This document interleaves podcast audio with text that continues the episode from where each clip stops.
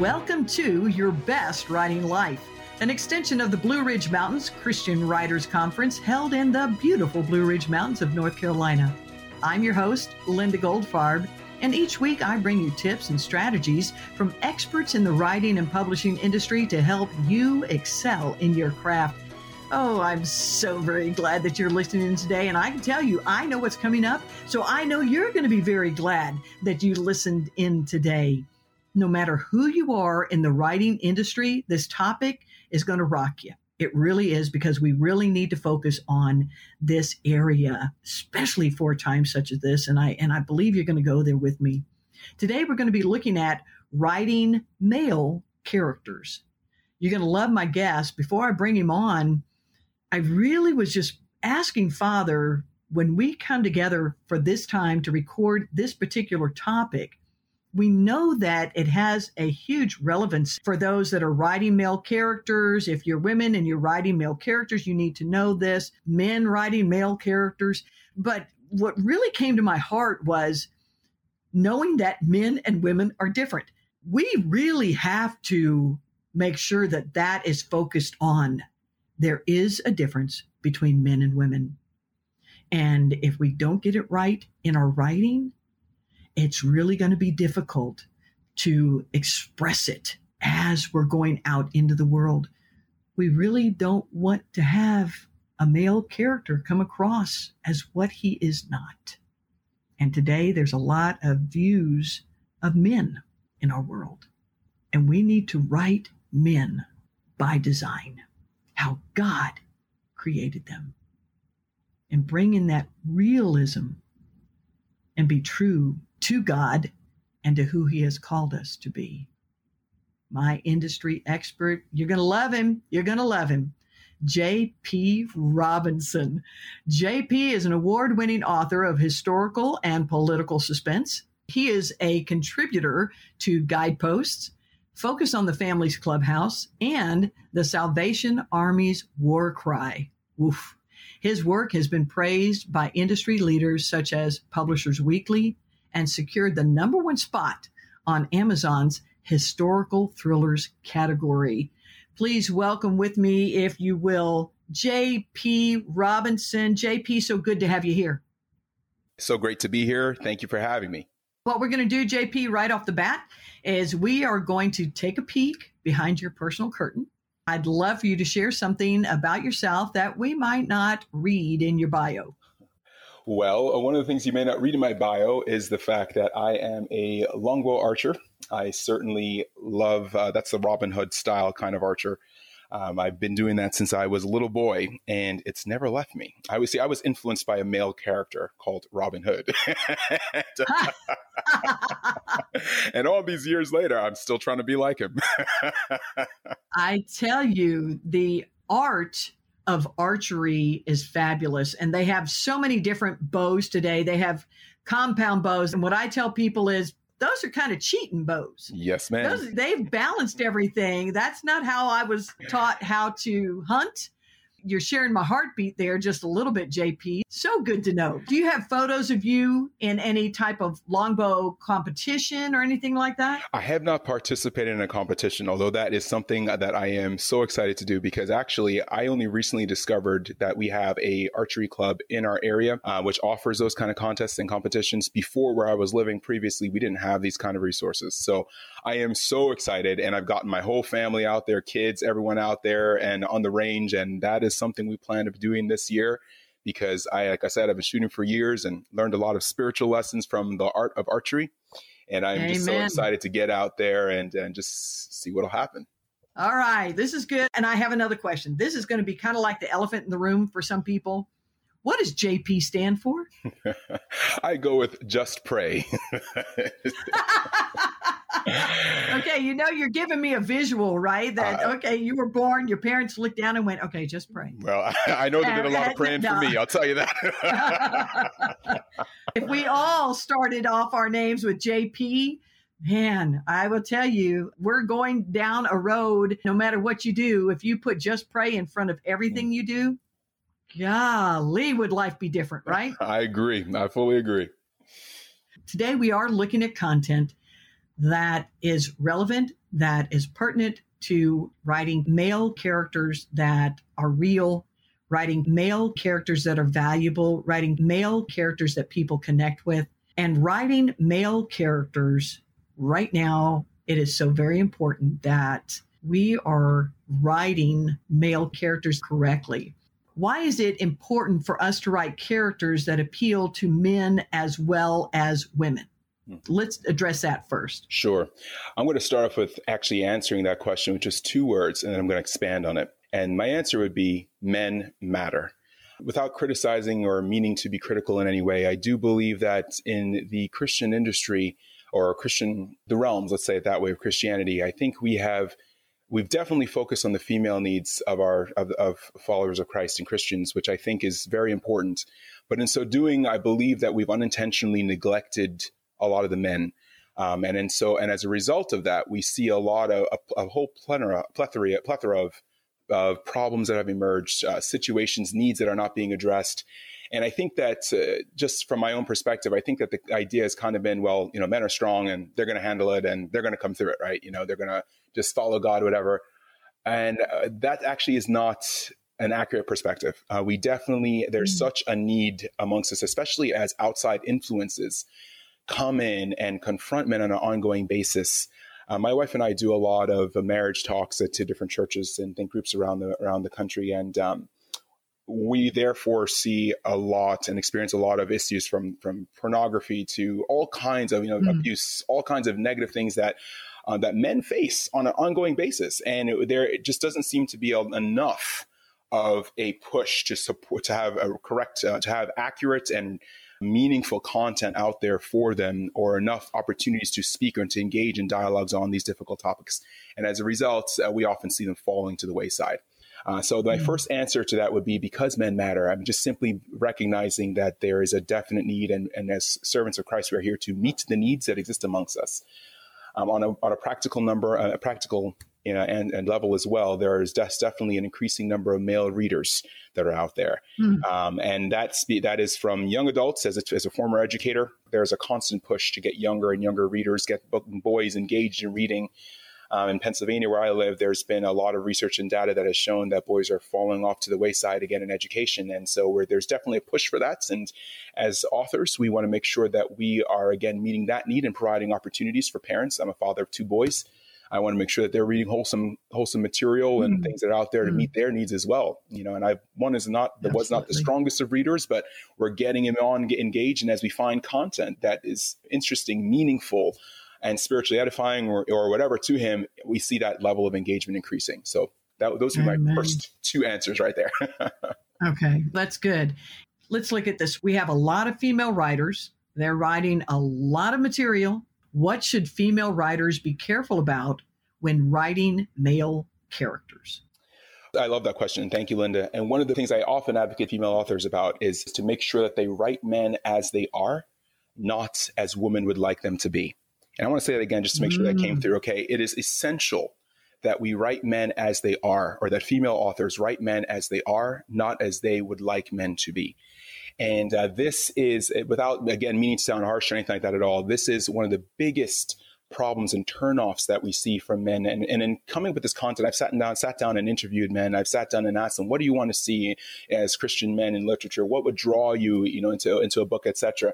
And one of the things that we were definitely realizing is that there's an ongoing portrayal of men, um, often through a feminized lens.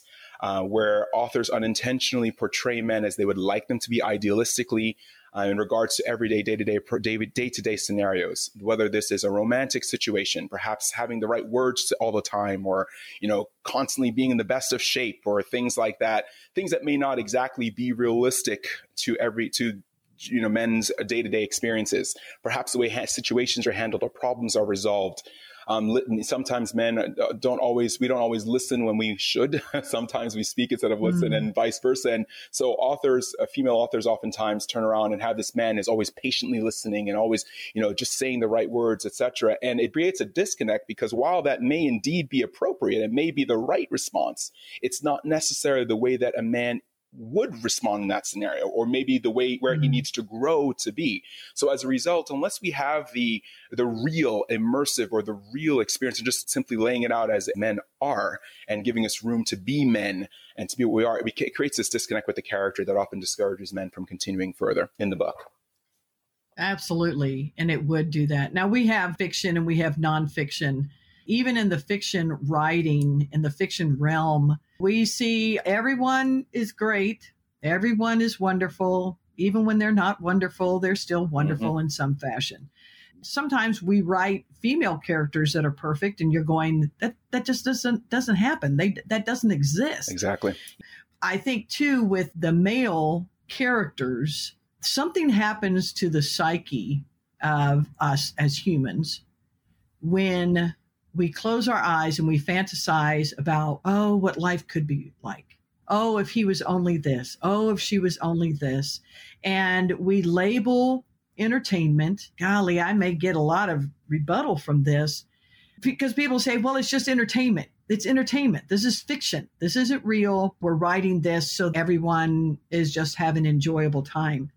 But from what I'm hearing from you, is that there are some instances where it goes overboard. It's not showing the areas where a man can fail. It's not showing his humanity. We can get caught up and then expect again for every man in the world to be able to act that way. Or I can only be happy if I'm with a man who acts that way or looks that way, as you said. And so there is a fine line there. Yet when you're speaking, are you telling fiction writers not to make the people in the book people that are appealing? Not at all. And uh, I'm not at all saying that. I'm saying that they need to be appealing, and whether that's expressed physically or whatever. But I think above it all, it needs, there needs to be that that strong degree of realism. You see, the mm-hmm. thing is, what we've experienced is we say that we're reading for entertainment, and that may well be true. But the reality is that fiction teaches. it is hmm. undeniably one of the most powerful means of teaching lessons throughout human human history we have taught through story, whether those stories have been oral or whether they've been written down. And um, as we, as authors, create worlds and characters that are living and making life choices within the realms of our book, we recognize that we're drawing the reader. If we're doing our job right, we are sucking the reader into that story and we're making him or her in a part of something bigger than their own world. So when we are creating characters that are idealistic or overly idealistic or characters who do not start off as real and grow to, or grow to where they ought to be. You know, characters start off flawed and grow to where they ought to be. What ends up happening is that in many cases we're constantly creating this world where we're setting the stage for actual dissatisfaction inside relationships mm-hmm. or actually idealistic expectations that may not manifest. For example, if you think about the typical story that involves, you know, a man and woman getting together, falling in love, especially as a Christian couple in a Christian novel, very rarely do we actually take them to the point or does the reader experience friction or arguments or serious disagreement that threaten this threaten the marriage uh, after the vows have been said. We often tend to portray things as being that come together. That might be the end of the book, that might be the end of the story, etc. But what we need to really recognize is, for those of us who've been married, or you know, we recognize that that is definitely not the case. and I'm saying that with you know, thanking God for 17 wonderful years of marriage. Uh, I thank God for it. But you know, you there are there is reality, you know? So I think right. what we've experienced is that, you know, when we create men who have to, we create these unrealistic, idealistic expectations for men, and it becomes very difficult for us, some, for men sometimes to live up to them. And again, I'm not excusing lack of growth. I'm just simply trying to point out the fact that we do need to keep things balanced and above all, real. Mm, I like that.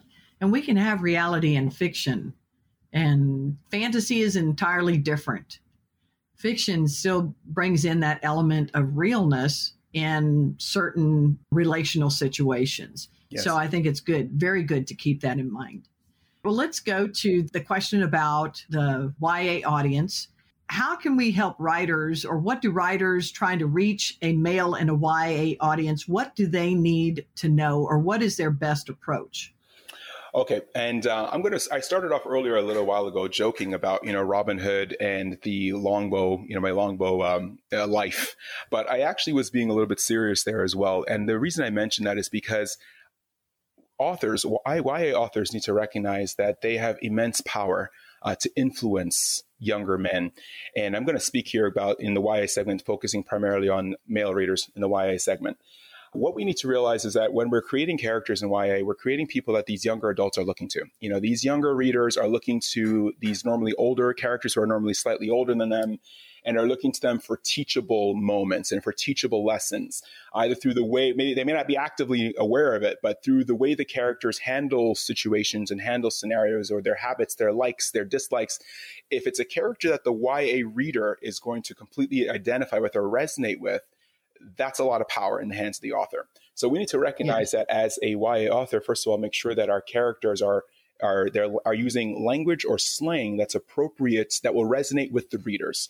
Um, as adults, we tend to speak a little bit differently than our audience, but again, if we're writing for a younger audience, we need to make sure that the terminology that we're using, slang, whatever, is is appropriate to the age group will resonate with that age group so that way they can feel that connection.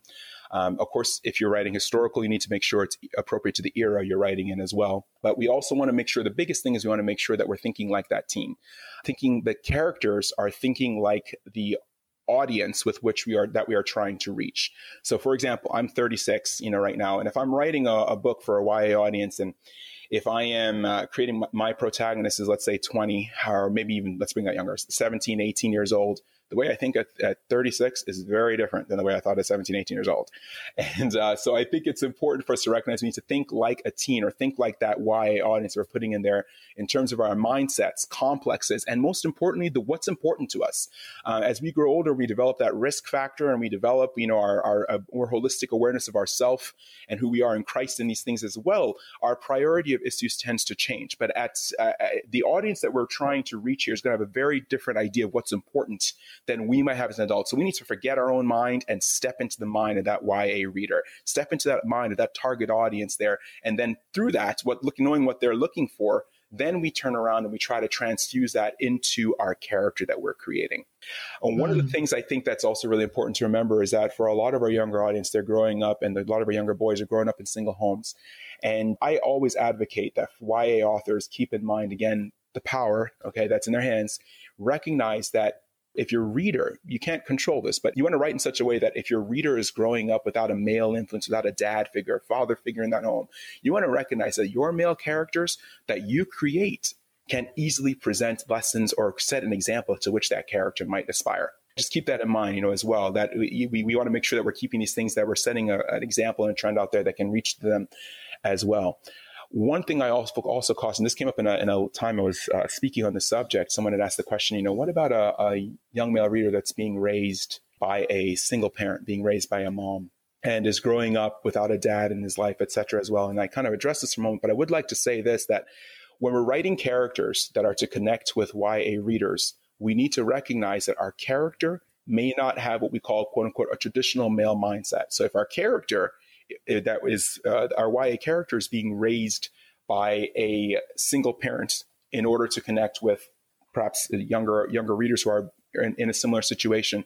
We want to make sure make sure that we are taking into consideration that our our YA characters' mindsets may not be what we would call quote unquote traditional in the sense that he may not have that right. kind of assertion or he might second guess himself or he might turn around and and you know just turn around and not make decisions that we would consider typical. So these are all just areas and things that we need to keep in mind as society evolves and changes, and we as authors work to meet those needs. Does that answer your question? Uh, it really does. And I was going to ask you to expound, if you wanted to, on how the the boys in their books should be presented and you touched on that. I didn't know if there was anything else that you wanted to add on before we move forward. Sure. In terms of boys and how they're presented, we want to present them in ways that most of all will connect with readers. We want whether it's their dressing, um, any way that we can really make that connection, any way that we can actually truly turn around and make sure we're not only we're targeting similar interests um, that are, are common. Sometimes I've seen authors do this in terms of referencing popular cultural icons, whether it be Star Wars or something like that, that the reader might know and that might make a connection with that YA. Uh, I tend to write more historical, so uh, that's kind of a little bit outside my scope there. But I do often recognize that when I am writing and, and speaking about um, speaking to YA audiences, and etc., I love to get them. There are some problems and scenarios that are that transcend time. So things like identity, mm. figuring out who I am, who does God want me to be, living up to expectations from my from my parents or from society, the pressures that are surrounding these things. What does it mean to be a man? How do I know when I'm no longer a boy and I'm a man? You know, making sure that the questions that our characters are experiencing in the story and the search for those answers those are all important elements that need to be there to connect with YA boys, to turn around and say, okay, so by the time they're closing that book, they've got a better feel for themselves or they can resonate with that character who's gone on this incredible journey to find out, to find himself through the story. That's right. And I, I love that you said, who am I to be as a man? Mm-hmm. Who does God want me to be? As you mentioned earlier, there is a lot of, for a better word, there's a lot of junk yeah. infiltrating the minds of our young people today. There's skewed views of male and female. Mm-hmm. This is this is reality. This is this is what's happening. And young people as well as adults can get immersed in the story because they're looking for a story that's better than where they are. Absolutely. They're looking for a story that has the element of hope. They're looking for a story that they can say, perhaps me. Perhaps this can be my future. And as I was listening to you, I just kept feeling, yes, we must always be lifting up their heads. We must be showing them there is a light. There is a way. There's always a way out. Mm-hmm. There's always another option. There is choice. And in that choice, sometimes they're going to choose incorrectly. And when they choose incorrectly, for goodness sakes, let them have a consequence of their choice. Yes. Yes. Let there be a consequence because there is consequence today. and I think that we're there's some families that are trying to raise their children without consequence. And as when I work with parents and they go, Well, but I want them to know I love them. I go, you know what? When you don't give them consequence, you're putting them in a dark room, standing them in the middle of the room with nothing around them, and then saying, I need you to find your way out without tripping over any of the mm, potholes. Mm. And you put them in the dark. Yep. I said, the way in order for you to help them is you give them a wall, yes. give them a boundary, say, This is who we are, this is where we begin. And for our characters to have that, even if it's an area of conflict, when we're writing for YA because young people understand conflict. They do. They are having some kind of struggle. So if they can relate to the struggle of the character in the book, they're going to go, okay, yes, you know, I may not be living in Sherwood Forest. Right. but to understand conflict is conflict and giving me that choice and giving me that way and giving me camaraderie, mm-hmm. maybe um, the element that there's someone else involved in my life, you know, what your thoughts on that? You know, Linda, I, I, as you were listening, as you were talking there, I was thinking back that just recently I spoke to a group of young writers at a univer- a college near us. They invited me to come down and to speak, and I was speaking about speaking to them about some of these issues about creating characters and things like that. And one of the things that came out of that that I learned from that was that young people oftentimes have a very bleak perspective of the future. Yes, uh, I was. Re- it was really astounding to me as I was listening to this girl describe her plot and her story, and it was it was a um, like a post-apocalypse kind of a scenario dystopian story that she was writing, and she explained a brief summary of it. But at the end of the at the end of it all, you know, basically everyone died, and and there was no hope. It was bleak, and and I asked her, I said, well uh, are you going to show like resilience? You know these characters are rising above and you know i'm going to work to rebuild the world or something? And the answer was no. The this is basically defeated over we're done. And um, and in listening to that I, I encouraged her to rethink that you know because I, I explained that the value is we need to always recognize that there's always hope. And I think that this was a that was an eye opening moment for me. Let me really see again the the very bleak perspective with which our young people are facing society and facing things.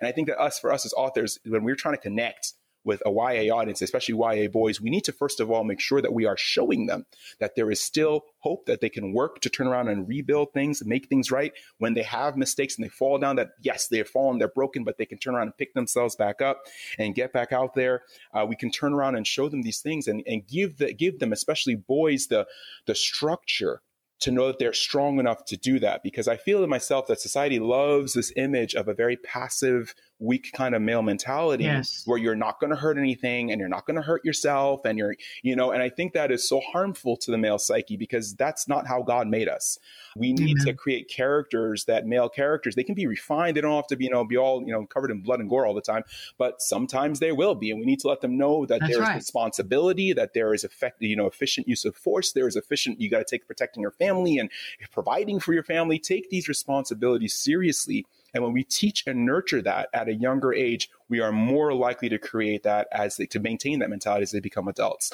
Um, just recently, I sat down with a teen at a doctor's office. I was taking someone to a doctor's office, and and you know, it was a 14 year old, and I had to step out for a moment, and they mentioned to me this like I was about to, and they said, "Oh, you can't leave him because he's 14, and you're just you know just in the waiting room with a bunch of people around." And I, I of course stayed, but I began to think, and I said, you know, what is it that in our society would keep a 14 year old male in a in a situation where you can't stay alone for five minutes, you know, or however long by yourself in a waiting room, you know, whatever. And, and again, I'm not criticizing this, this, this hospital industry or anything else, but I was thinking to myself, we love, we, cre- we create such a society for whatever the reason. We create a society where where we have a lack of confidence in what we can do. Uh, mm. Uh, if I can't trust myself as a young man to, as if I was that kid and I'm saying I'm 14 and I can't trust myself to sit alone in a doctor's office, what can I trust myself to do? Do you understand? It's like right. the point is we need to make sure that we are conveying information in scenarios where our characters are showing strength and growth in themselves, the ability to get things done in themselves. That's well. right. Not in a kumbaya way. Not in a not in a way of at the end Prince Charming and all yeah. this. Yeah. Because our our young people today are being raised in a different world than someone growing up 15 years ago was raised in. Totally. Someone growing totally. up 30 years ago raising in. I but I think a great uh, right? And you're so not. You're so not. I know dinosaurs and you're not like any of them. One of the elements I think is important because it's important in our society today is if writing to male YA audience, this also works female YA audience, to have a mentor. Yes. That Obi Wan Kenobi, to have that individual who is older, has walked the road, has lived the life. It can be a grandfather figure, it could be a father figure. To have those individuals, there's so much richness that could be taught and in that, with a young person reading a young person that has no one in their home, maybe they have one caregiver and and we do have a lot of homes today. Mm-hmm. And this is cross cultural, folks. Yeah. We have a lot of homes where grandparents are raising their grandbabies. We have caregivers raising multiple children. We have a lot of that element. So the isolation is very prominent in the mind and the heart of young people if they can read something that opens their eyes to saying, maybe there's someone who could care for me. And you bring that element of hope. You bring that element of Holy Spirit. You bring that element of Jesus Christ. You bring that element that goes beyond the natural, but it can be in the form of a natural relationship in the story as well. I, I think all of this is is good. I think so that's good. very true, Linda. I have a friend from Nigeria who once said something. He's a very wise old man, a great influence in my life. Frankly, most of the positive influences in my life were people who are above 60 and 70. Mm-hmm. Um, and he said this once, it always stayed with me. He said, An old man can see sitting down what a young man cannot see from the highest rooftop and that so good that has always stayed with me and i think that when we integrate that persona into our story that can see that see afar or see the lessons see the repercussions or to be that teacher that mentor as you said it rightly that's setting the stage for a personal connection that's not a device uh, because what we're mm. confronted with is increased reliance on technology devices Google yes. these things for answers when God gave to us wise individuals to be the ones that we are seeking for guidance and for answers, answers, not technology and not entertainment. Amen. Such a good word. Such a good word. Folks, I told you today was going to be a little bit different and and I think it's relevant. We need to understand even as writers, we're mentors. Mm. As individuals that have influence, we're mentors. We're mentoring someone. And the life of young people today, who occurs in their life, who steps in is impacting the future, the future of generations to come. Writing to a young person empowers their mind and ignites their hope, gives them a strategy, an exit strategy, perhaps, of where they are and not the exit strategy that so many people are taking today. Amen. It's a horrific time today, but young people are searching and they are finding in the words that you and I are writing. And we've got to make it so that it hits that mark so they want to turn the page. And so when they come to that moment, you mean there's more? You mean I can get past this? And being able to show it in fiction. JP, I travel with the Children's Theater. I've been performing for over 27 years. We have the opportunity to be in front of preschoolers all the way up to high schoolers in front of families. Wonderful. And we present with costume truth and we touch on issues in life, but because we have a costume, barriers are broken down. Hmm. But to be able to speak into a young person and for them to interact with you and come back with, yes, that's what bullying is. Hmm. Yes, that's what it feels like. 45 minutes that impacts a life. Absolutely. And the writer has more than 45 minutes let's take it and run with it. This is this is powerful stuff, powerful stuff. So I'm going to change this a little bit. What is the market right now for books geared toward male readers? Believe it or not, uh, we've often been told that men don't read, and that is entirely not the truth. Um, I have been following reading habits through Pew Research Center and a couple different reliable research institutions for the past few years, and there's definitely a market out there for. For it.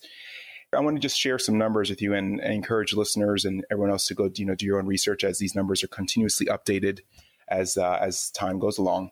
But what we are seeing is that uh, in 2018, I'm going to backtrack three years because 2020 was a very different year for a number of reasons. But in 2018, a Pew Research Center released data that showed 22% of women acknowledged that they had not read a book in that year.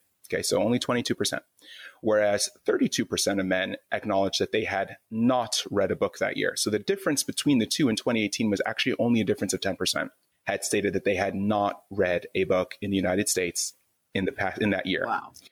Wow. 2020 we're going to skip past because you know stats were all over the place people were quarantined and and whatever else like that so i'm going to release data from 2021 which was accumulated in the latter part of 2020 but it's a little bit more recent. And you'll see that the number, tr- the trend is going to indicate here, as I'm about to share this, that the number of men who had had not read is actually shrinking. In 2021, the data that was released indicates that 21% of women have not read a book. So relatively consistent with what we had in 2018. 26% of men acknowledge that they had not read a book in that year. So we're looking at a percentage point, a 6, 6% decrease between the data we had of 2018 and three years later, 2021 we can extrapolate you know, a bunch of ideas about it, but our purpose here is not really to explain why. The focus is to look at what. And what we're seeing here is that there is indeed a growing number of men who are reading, whether that be fiction or nonfiction. There is a indeed a renewed market interest from what I'm hearing. I, I've actually just been looking around and kind of scanning what publishers are looking for and things like that. And there is a growing interest, a renewed market interest in books catered towards men, in even in the Christian industry, uh, where we're seeing you know devotionals and things like that that are geared towards men. You know that that can help whether it be married or married or single or you know fiction titles or nonfiction titles, etc. There is definitely room for that out there. One last thing I wanted to share with you here, which is from Gallup poll. They were looking at the data reading habits between men and women over a this is going to cover a time frame of actually 19 years. Okay, so it's a lot of data here. From 2002 to 2016, I'm just going to summarize it. From 2002 to 2016, they stated that the number, the percentage of the number of books that were read by men were 10.8 books per year in 2002 to 2016 on average. 10.8 books per year were read by men in the United States, whereas women read 19.3 books per year. Mm. In 2021, that number shrunk. For men, the number dropped a little bit. The number of books that were read were 9.5 books per year. The number of women were 15.7 the point, the reason I'm mentioning this here is actually because it's, it's, actually significant, the data that was pulled from it, because the number of books that were read by men actually shrunk less than the number of books that were read by women.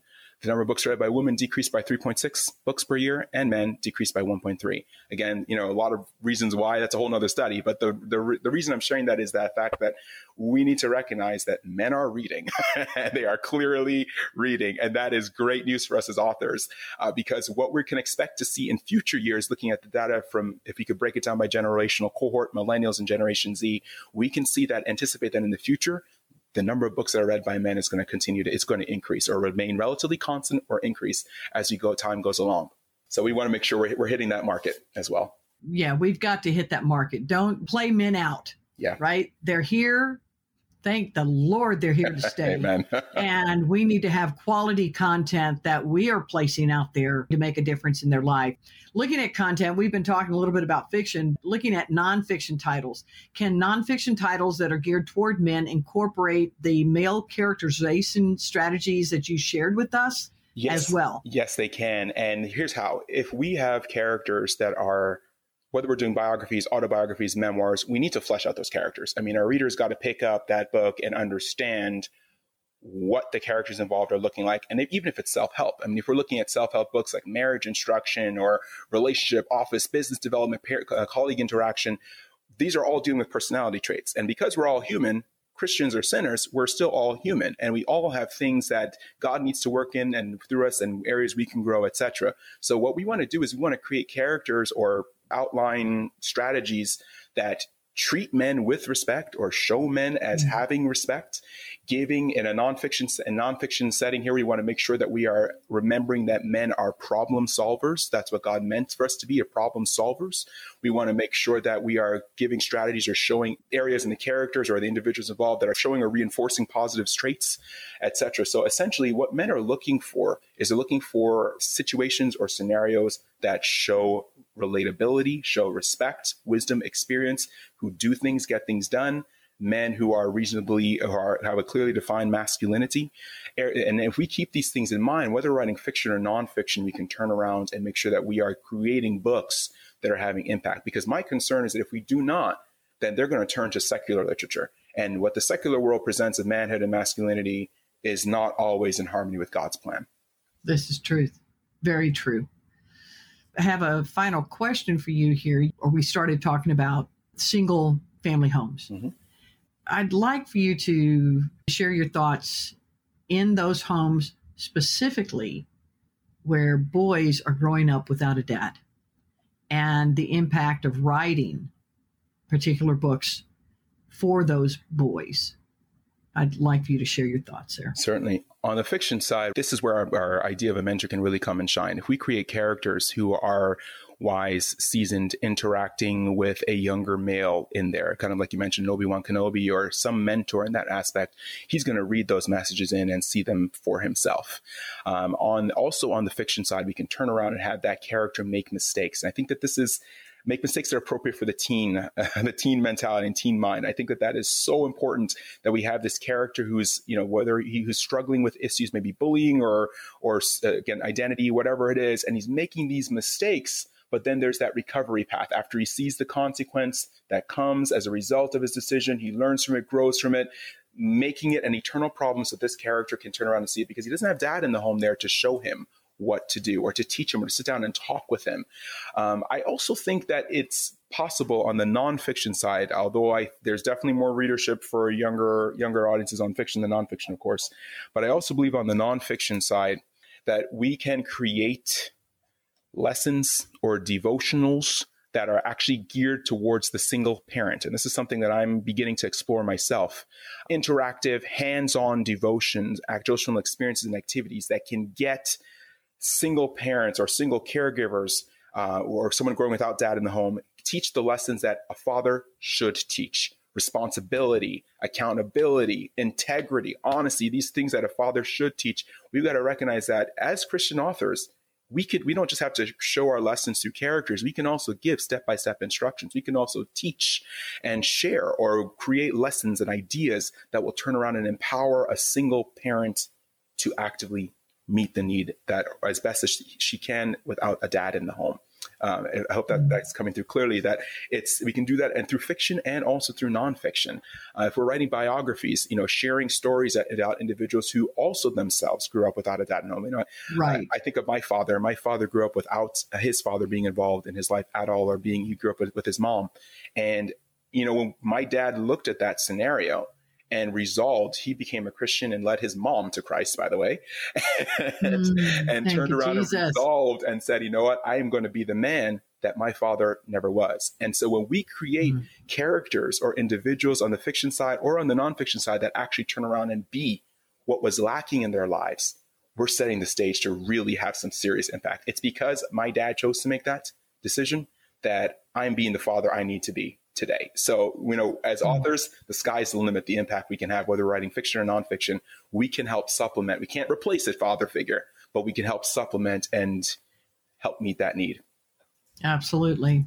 As a formal single mom raising my oldest son and youngest daughter, yeah, it's I tough. can relate.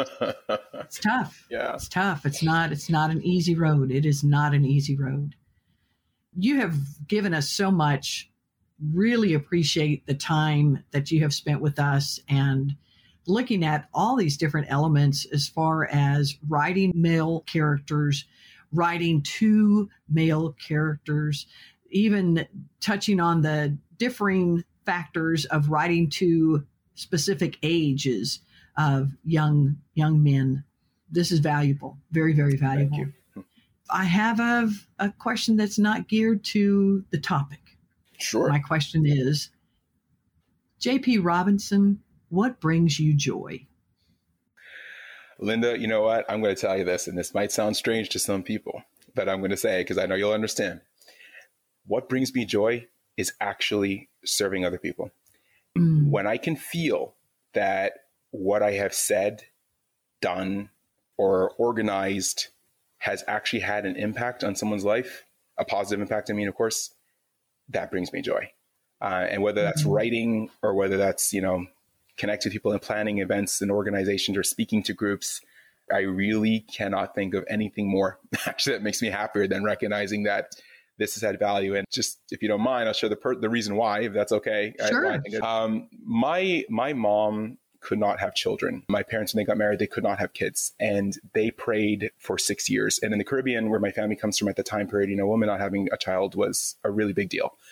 And uh, she got made fun of a lot. You know, they used to call her a mule. It, it bothered her till the day she died. I remember my mom telling me about that. Mm-hmm. Um, but they prayed for six years that God would give them kids, and the Lord answered prayer and gave them three.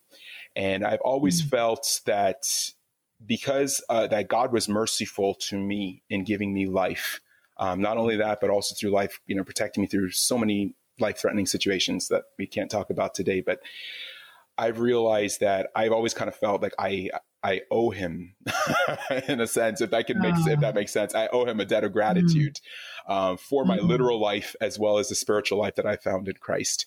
So I became a Christian eight years old, and God has kept me all these years. And I think that now, you know, with life, as God has given me the ability to speak to people and to minister to them in a variety of, of ways, like through this, etc., there is nothing more that is more meaningful than serving other people. Mm. Oh, we need to share that story at some point. I know. The lives of people don't even get a glimpse at the stories behind the writers. Yeah. And what God has done. That's beautiful. That is that is who we are. Once we receive, we are born to serve. That's right. And or reborn to serve. Right. I appreciate that so much. I know you have your latest book in the dead of the night, and this is book three of the Northshire Heritage series. And it is, of course, available on Amazon, and there's a sample on your website. I've got all of that down in the show notes as well. Tell us a little bit about the book series, the Northshire Heritage series. And then I know that you have something in the works that I'm so excited. We'll get there in a minute, but but share with share the book number three in that. All right. Well, book three is the, the final book in uh, Northshire Heritage, like you mentioned, and it's uh, it's a World War One World War One trilogy. Uh, that actually really was sparked by a sermon. Uh, all three books were spawned by a sermon. I was listening to a preacher and um, like a recording of a sermon, and he was talking about uh, I think the prodigal son or something like that, and it just I was really intrigued by the idea of God as a father. You know, I, I, was thinking about, you know, God in the Garden of Eden as a father, like you said, gave consequences. You know, he, he, expelled Adam and Eve from the garden for disobedience. But then I was thinking, you know, the parable Jesus taught us with the, the prodigal son who went out, the father went out waiting at the gate, you know, to welcome his son back home. And I was just looking at how God expresses different aspects of himself, you know, as a father to redeem us, etc. And so just thinking, musing, meditating on that, that's what gave birth to three books, um, uh, more than half a million words all combined, and uh, of, of, espionage, intrigue, romance, and all these things in, in, the, in the scope of war. You know, so I, you know, it's just my way of looking at at redemption and what that all means and, and exploring. It. So I had a lot of fun, and I think really just gave me a deeper understanding of fatherhood as being a father myself. So this book is high intense and intensity and wraps that up. And yes, I am working on multiple projects right now, but I think I know the one you're talking about. yes, yes. Share it, share it, share it, is, it, please. It is, it is the Strength and Honor series. Uh, that's the title. It's called Strength and Honor. They are short novellas, basically 50,000 words or less, or maybe 60, 70,000, depending on how inspired I feel. But short books um, that the first of which will be available next year, focusing on little known men of the Bible that played a major role in bringing out the plan of God. First one is Nehemiah, and uh, my tagline for that is "Broken is not defeated." And uh, mm. so we're, you know, we're looking at this amazing man Nehemiah, which research has thoroughly deepened my appreciation for the Word of God and for the the, the man behind the Book of Nehemiah. You know, uh, the cupbearer. Yes. You know, it's just really amazing. So getting in there and just doing, just digging down and really drilling down to Persia at that time and Jerusalem, what was going on in the world, has just been a phenomenal experience. Uh, and I had the privilege of being in Israel a couple of years ago, so I'm linking up some things that I remember as well. Yeah, it's just really exciting, just you know, looking at this man's life and how God used him to accomplish his purpose. So very short snapshot, high driven, high intensity kind of books that's synonymous with my name, I guess, but I try to keep it intense and keep it moving because that's what we like as men. We like books that get us right in the problem and, and keep us turning pages. I'm hoping that it will be used by God to again reinforce these understandings that God can use anyone who will surrender themselves to His purpose. Um, and I'm, but I am writing it predominantly with a male audience, a younger male audience, really in mind. So that's what I'm working on. so good, so good. We do have all of the information that you need in the show notes. Keep in mind that uh, he and his bride do marriage talks and if Father leads you, maybe there's something that you might want to reach out to them and say, hey, can you come to our territory?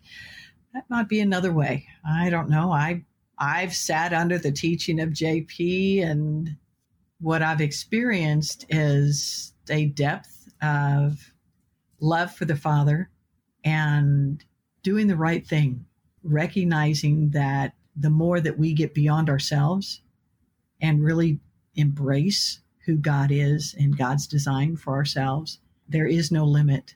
And I think that that comes through in everything that he does. JP, it has been a joy to have you here with us on Your Best Writing Life. Oh, it's been uh, my privilege and honor, Linda. Thank you so much for, for having me here. And I trust that from our conversation, lives will be blessed, is my prayer. amen. Amen. And thank you, my friends. Thank you for joining us. Please take a moment to share this podcast with another writer or two. Give us a star rating, something that you feel comfortable with as you listen to us and experience the information that we share with you. Perhaps post a episode review. A good one for JP would be most excellent. and then, of course, hit subscribe. I greatly appreciate you because what you have to say matters as much as what you have to write. This is Linda Goldfarb, and I look forward to being here with you on our next episode of Your Best Writing Life.